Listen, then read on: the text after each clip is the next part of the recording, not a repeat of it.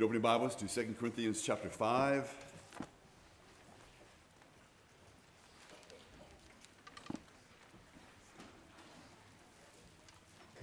Let's pray.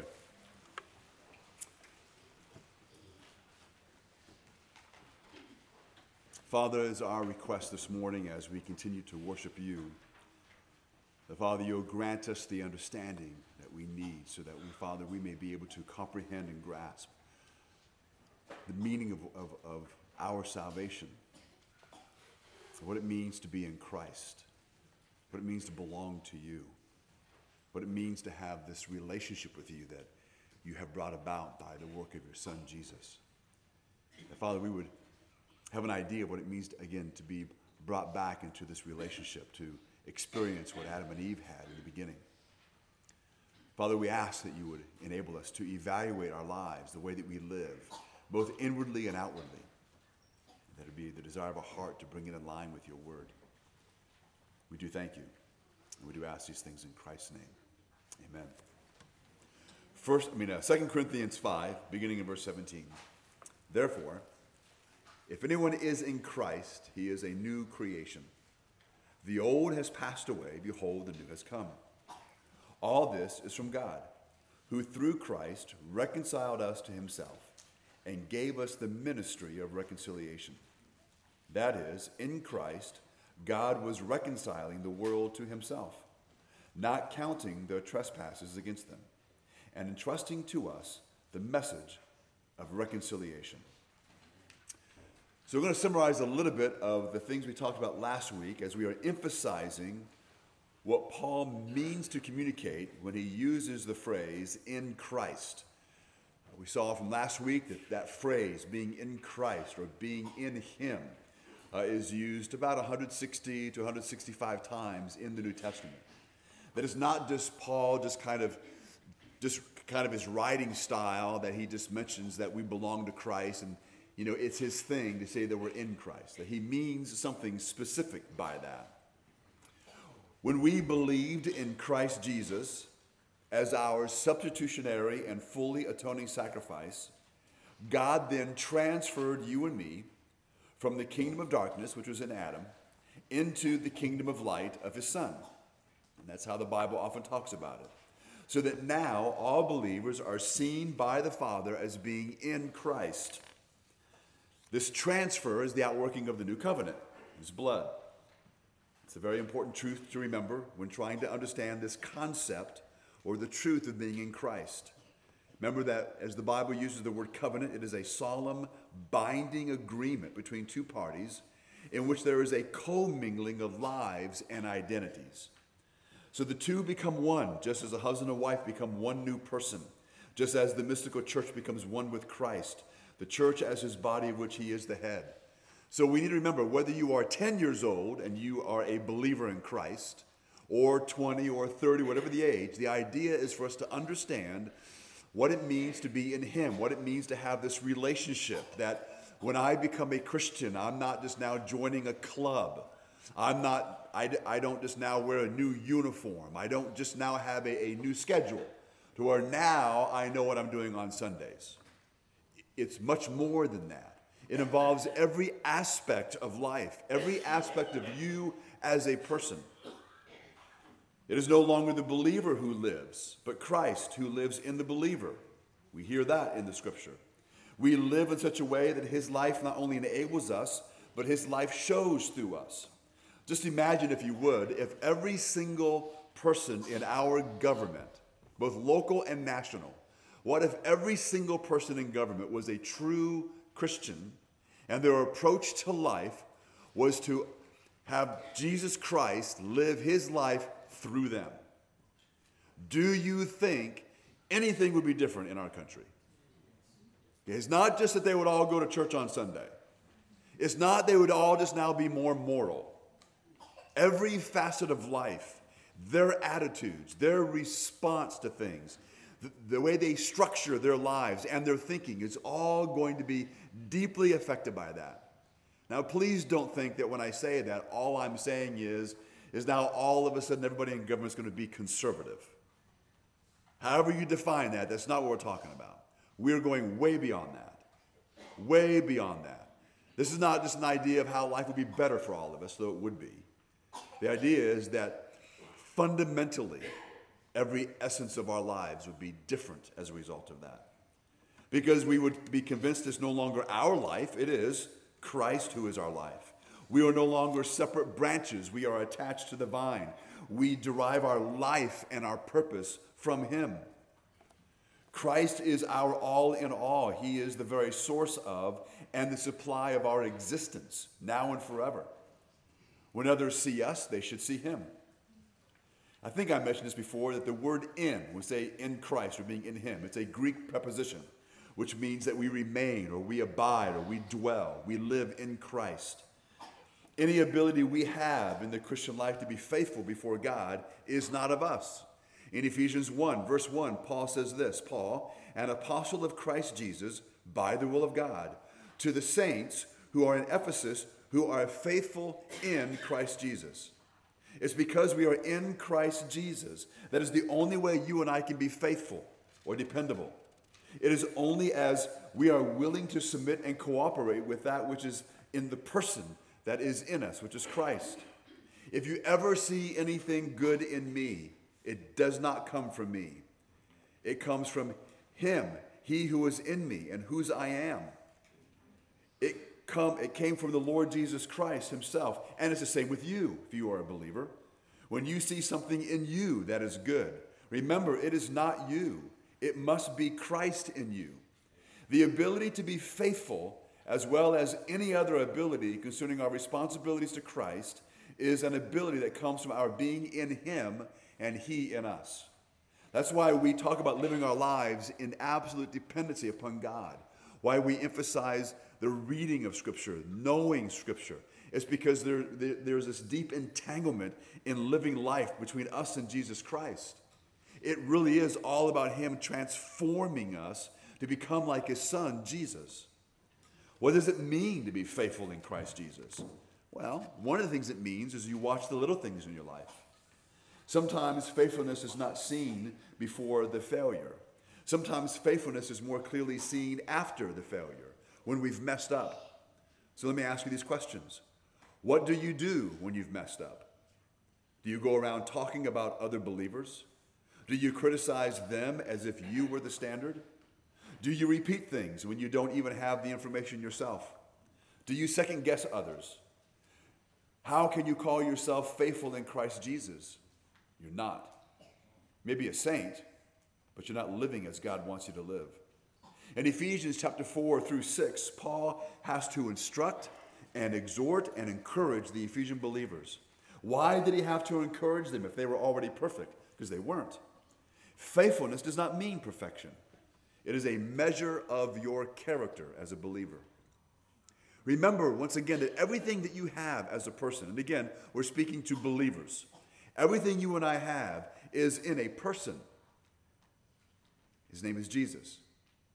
If you will come to Christ and bow down to Him, you will begin to experience inwardly what you've been looking for all along. The key is a repentant heart. When you're ready to bow, at that very moment, you attain access to the things that are yours in Christ Jesus because they're all available in Christ. That's why, again, we're always talking about this relationship that we have with Christ. We're not trying to build a relationship with a list of rules or laws. Even when we talk about the law of Christ, it's, it's not that I have all these duties I have to perform. I do have to perform them. But the desire to do so comes from the relationship with Christ. It's those things you want to do. Take something very simple. If I see you, let's say, in Walmart in the month of December, and we're just kind of chatting, and I say, What are you doing there? You don't say, Well, you know, I got grandkids, and, you know, I know I got that list of what does a grandparent do, and one of them is buy them Christmas gifts. So that's why I'm here. No one does that. At least I hope you don't. Normally, what the problem is, is that, well, I'm actually here to return some gifts I bought for my grandkids because I overdid it and I bought too many. Because I love to do that.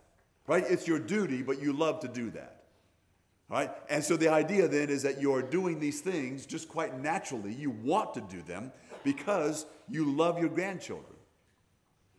And so the idea is when it comes to these things that God wants us to do, we do those things because we love Him. The problem with most of us is that we do look for things like spiritual blessings everywhere except where they're found. And if we don't have our needs met spiritually, they're, they're never going to be met anywhere else. So, it is, so keep this in mind. It is the intention of God that we who believe should always live in Christ Jesus as the very element and atmosphere of our life. One pastor put it this way You never travel beyond the limits established by his love, established by his life or his light. In him, as the root is in the soil or as the foundation in the rock. Always in his love, because never permitting in speech or act what is inconsistent with it. Always in his life, because ordering our activities by the laws of his being. Sometimes you experience that when you mess up, when you're rude to an individual, and immediately this conversation begins in your head where, where you, you know you're wrong. You know that you should not, not have acted that way. You're feeling this regret. Now you might be arguing with yourself as to whether or not you should apologize at that moment or not. And of course, you feel bad, maybe regretting what you've done, maybe even loathing. I just don't know why I did that. It's just so stupid. And just all oh, that's great if all that's going on. You want that to take place. Hopefully, we get to a place to where we'll have that less often because we're not saying the wrong thing in the wrong way. But the idea is, is that that's there. You're a Christian. There's times, you know, I've confessed to you many times before the different things that happen when I drive. And I willingly do so because I do know that it happens to most of you as well. But there are times when I'm driving, you know, when someone just, just really just does something really stupid they, they, like they just like they suddenly cut right in front of you and then slow down. And there's that temptation. Maybe it's because I'm in a truck. To get two inches from their bumper, or maybe an inch and a half. But all the while I'm inching closer. Bob, you're a Christian. It's there. It's there. And all that it means. And so what, I, what do I do? Much more, much more now immediately than before. Take my foot off the gas. And I back up to a safe three inches. No, I, I, I back up much further than that. I, but, I, but I catch myself because of the flesh, of the flesh. I hate that. I back off immediately because it's wrong. Now, that's a small thing, but all the things that we do matter. Every single one of them, even those things. What this pastor was talking about when we live our lives and, and we, we don't travel beyond the limits that are established by his love or that are established by his life or established by his light, think of it in these terms. Think of an individual who was raised and comes from a strong family or a strong upbringing. When they leave home, it's as if they are unable to live outside the limits that were instilled in them by loving parents. They live comfortably within the limits of wisdom that was established by mom and dad, treating others right, being generous, polite, respectful, honest, working hard, striving to learn, approaching life from a certain perspective. You, know, you can have all those things and not be a Christian. But we understand that individuals who come from what we might call a strong family, what we would consider a good thing to be a strong family, we come across individuals who they just, they're just unable to do that. That's a very good thing. Right? They're, they're, and so it has to do with their identity, with their family, and all that influence. And so, more so as a Christian. That's why there, there should be times that we express ourselves to other friends who are Christians when maybe they confess or you catch them or they do something and you're like, why did you just do that? You're, you're a Christian. We should just be like, what is that? Not you just know better. You're, you're a Christian. Why would you do that? Why are you thinking that way? Do you think that's okay? Or whatever may happen to be. That that's how we sometimes need to hold each other accountable. Is just simply doing those types of things, reminding each other of that. Now you can call it scolding, call it whatever you want. The goal isn't to embarrass each other, but there is this idea that, that, we, that we want to be helpful in that way. And it's that we are Christians. So it's not just that you don't act that way, we don't act that way. So why are you doing that? Because what it says here, and this is what's important, and there some of these things that we're going to talk about may be uncomfortable to think about because you don't want to think about them. But this is what the scripture says You are a new creation. Now, the reason why we need to emphasize that, maybe more so than, than before, is because of the culture that you and I have been raised in and live in in this country. There's this idea, first of all, in society in general, you know, we've kind of expanded adolescence. We used to, expe- used to excuse the behavior of a 16 year old boy because he was 16. Now we excuse the behavior of a 29 year old boy, a 29 year old man, because he's still 16. We've kind of expanded irresponsibility and bad decisions and all the rest. And we see this immaturity uh, around us in society. When it comes to the Christian life, what often happens is we rejoice and we're glad when someone becomes a believer and they make that public profession of faith. But we really have very little expectation that much is going to change. Or we might even say things like, well, you know, they've only been, only been a believer for five years. Well, how long does it take to get that under control? Why are we saying it that way? We have very low expectation. Now, we're, we're not going to get into where we have some kind of a list and we're going to say, okay, well, there's, there's at least 12 things that you should be doing as a Christian by the time you've been a believer for two years. And I only see three on here. We're, not going by that. At the same time, though, we're not going to eliminate any idea that there are expectations of how we are to be and what we are to be like as a Christian. Because again, the Bible says that we are a new creation. This new creation that we are is, a, is, is, a, is an expression of God's redemptive work. God has redeemed you and me. He has rescued us from the marketplace of sin in which we were bound, we were chained, we could not escape it. And we've been redeemed from that. So, this is what it is not when it comes to conversion. You have not turned over a new leaf. You are not reformed, and you have not been rehabilitated. That is not what we're looking for. God does not rehabilitate you and me, He makes us a new creation. I am now one who is alive before I was dead. Now I have a relationship with Christ. Before that, I had no relationship. I am now his child. Before that, I was his enemy. I was against him. The word new here, kainos in the Greek language, means new in quality. It means that you have new desires, new feelings, new hopes, and new fears. Everyone who becomes a true Christian undergoes such a change in their views and feelings. That's why you hear, I know a lot of you, if you've been around me for a while, you hear me say this a lot. I talk about if you become what? A true Christian. Well, if he's a real Christian.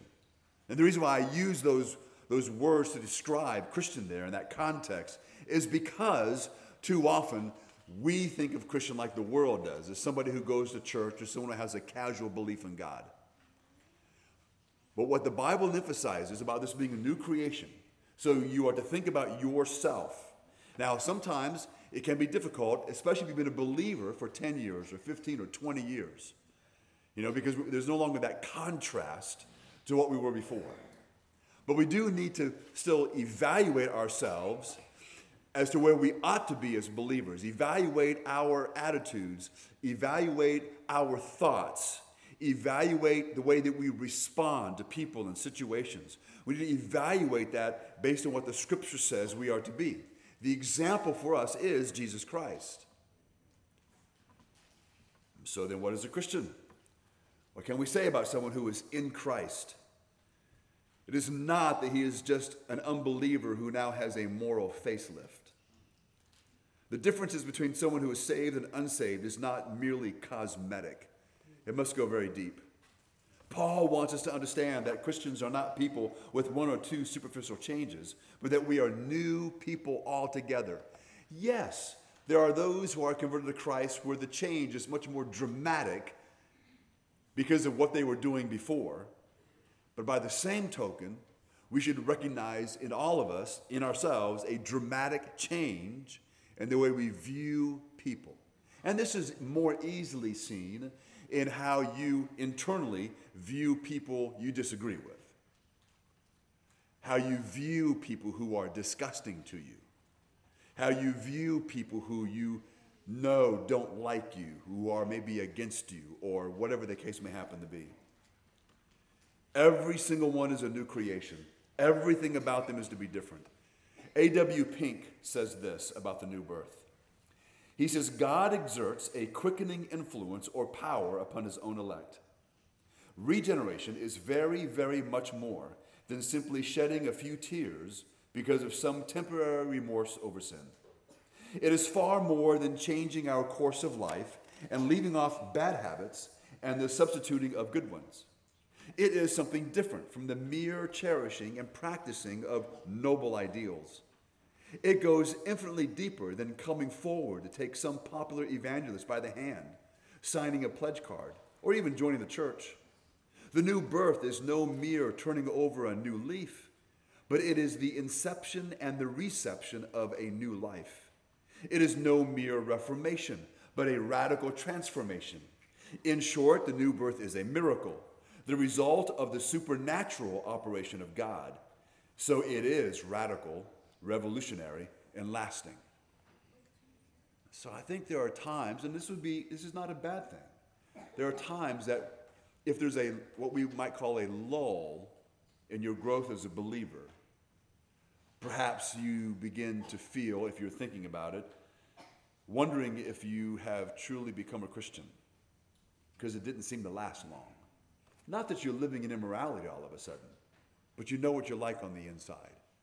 You know what kind of things you're carrying on the inside. You know what kinds of sins you're involved in in your mind. And when, and when this process stops or seems to have hit a lull or whatever the case may happen to be, and you begin to doubt some things, I think that is a very healthy doubt. And we need to look at that.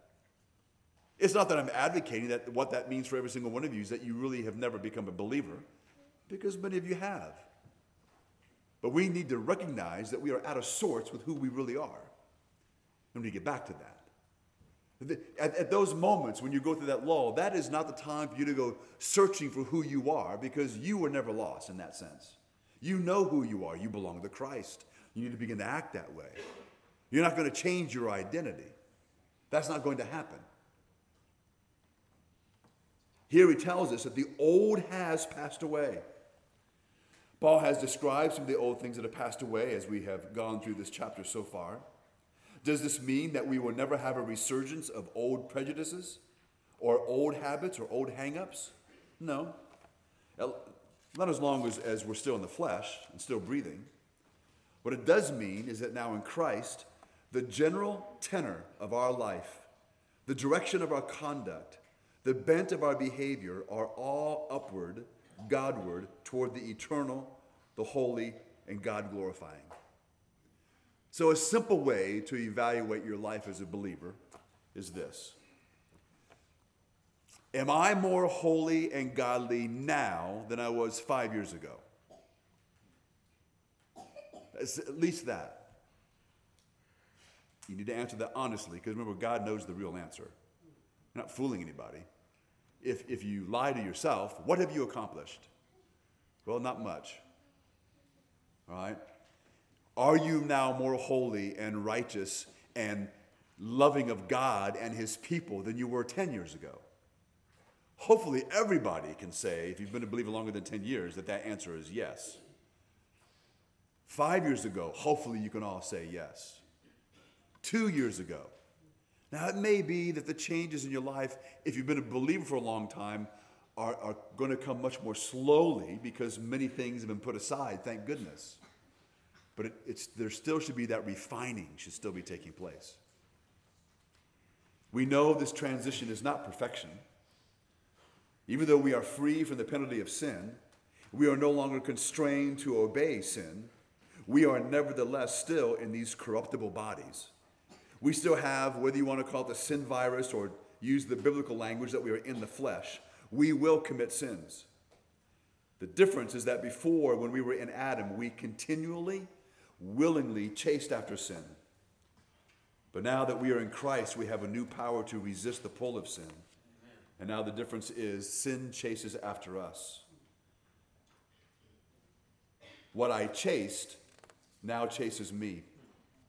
And that's how it should be. Thomas Constable says this obviously, there is both continuity and discontinuity that takes place at conversion. Paul was not denying the continuity. We still have the same physical features, basic personality, genetic constitution, parents, susceptibility to temptation, sinful environment, etc. These things don't change. He was stressing the elements of discontinuity, our perspectives, prejudices, misconceptions, enslavement, enslavements.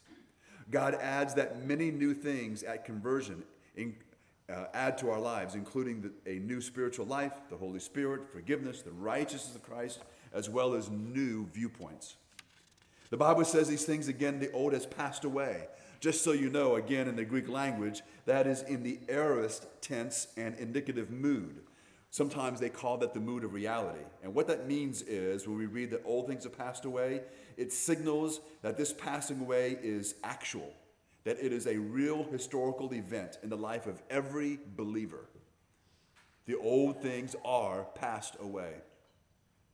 When did that occur in your life? The instant you confess Christ as Savior. Woe to those who would profess Christ as Savior and yet fail to exhibit any change in their lifestyle. And this is not that you exhibit a change in your lifestyle that I can see and judge, but this is what you know to be true. And in most cases, what your spouse knows to be true, or your children. Adam Clarke said, It is vain for a man to profess affinity to Christ according to the flesh, while he is unchanged in his heart and life, and dead in trespasses and sins. So again, we need to look at our lives. I would say that since most of us here have been raised in this country around a large number of people who are churched, and maybe you were raised in church, our inability to correctly evaluate where we are spiritually is much more difficult than it is for those who are raised, let's say, in a heathen society. Because so many around us, we look the same. So many around us, we feel the same. It's very difficult to be honest. And then, of course, we live in a day and age where somehow to be critical is to be wrong and, and is to be negative.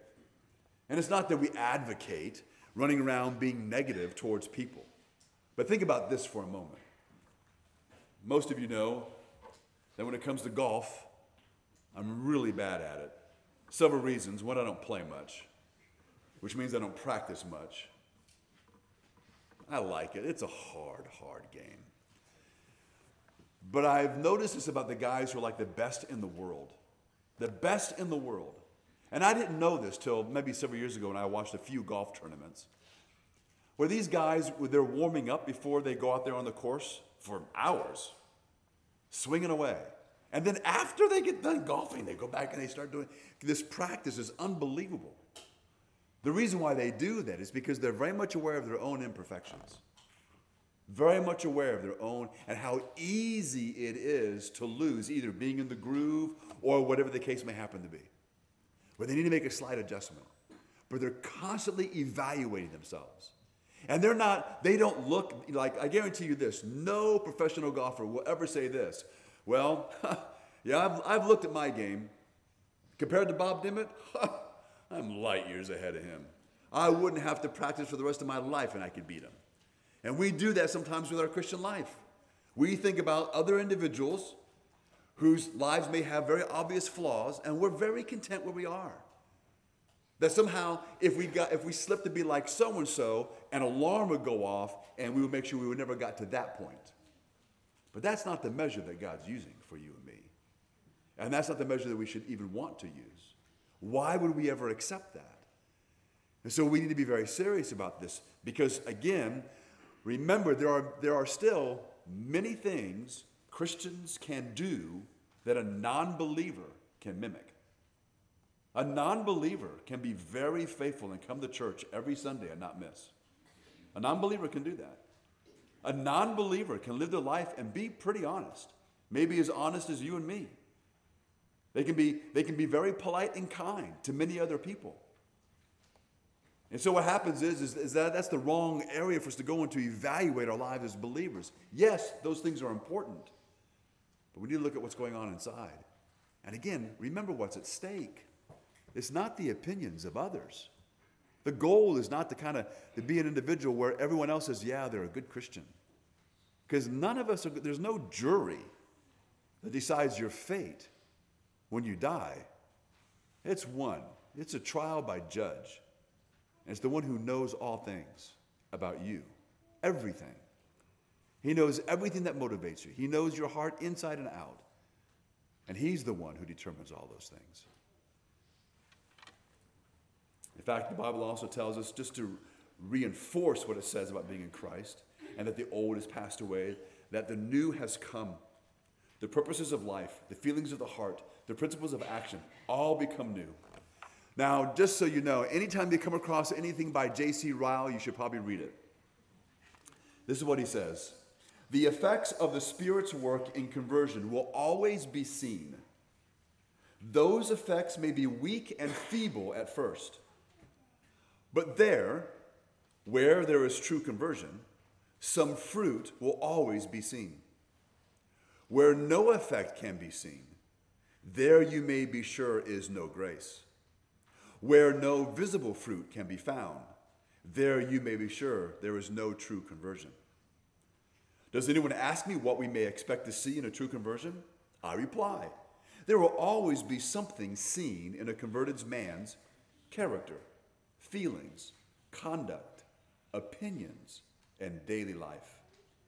You will not see perfection in him, but you will see in him something peculiar, distinct, and different from other people. You will see him hating sin, loving Christ, following after holiness, taking pleasure in his Bible, persevering in prayer. You will see him penitent, humble, believing, temperate, charitable, truthful, good tempered, patient, upright, honorable, and kind. These, at any rate, will be his aims. These are the things which he will follow after. However short he may come of perfection.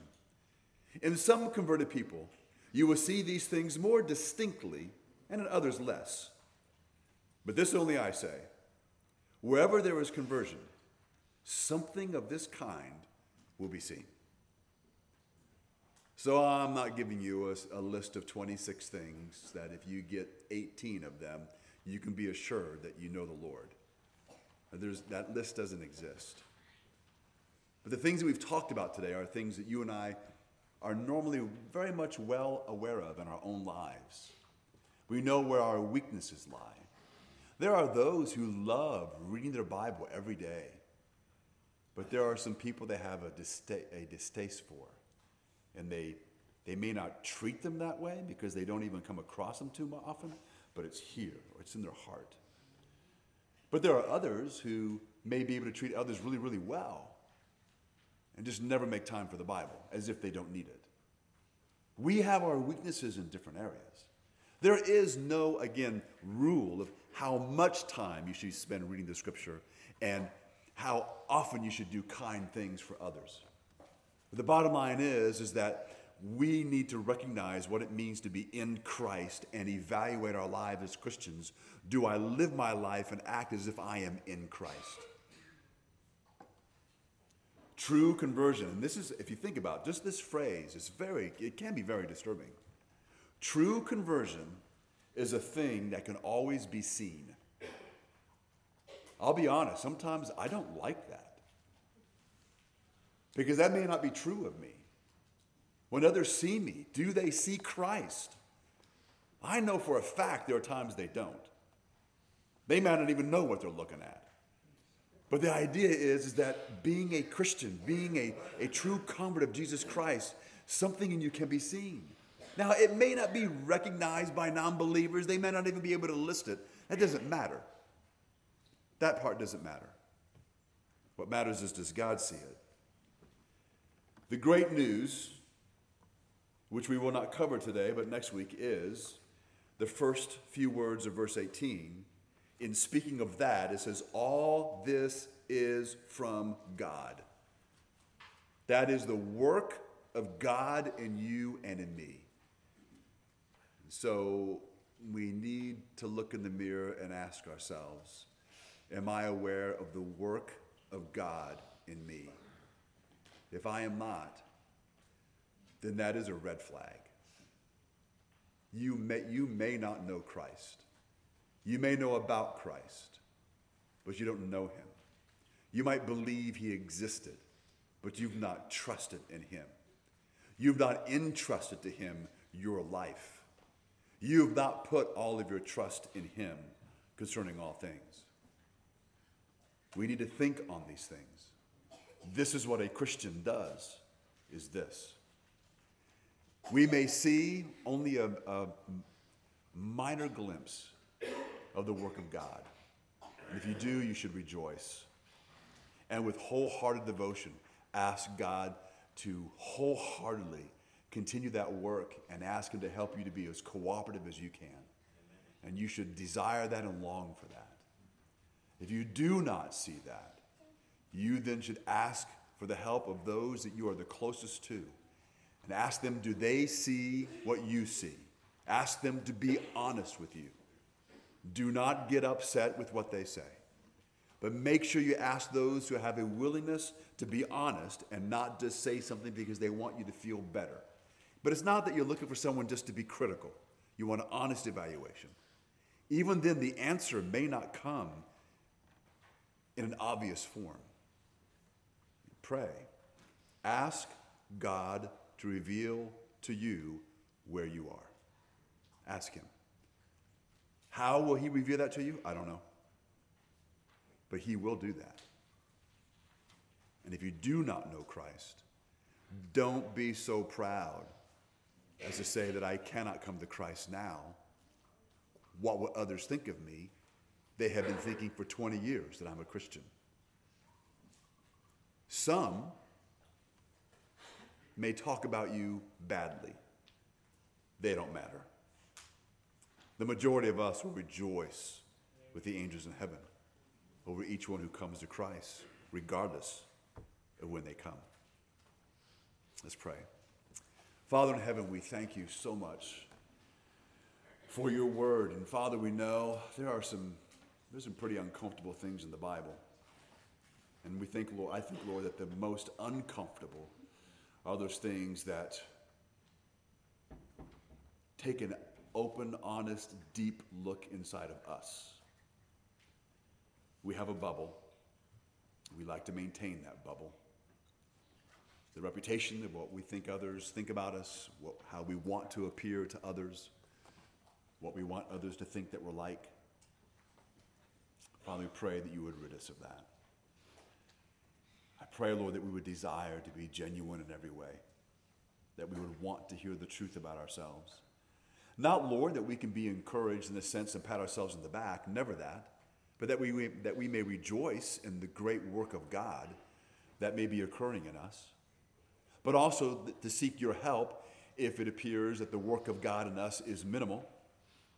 But also, Lord, that we may then be that individual that as we walk in in the integrity of our heart towards you, because we honestly evaluate our lives in light of what the scripture says, and because we are living as if we are truly in Christ, that we would then be individuals of great spiritual power, and that we will have an influence on those who do not know Christ, an influence to encourage those who do know Christ, that our lives may count for a great deal.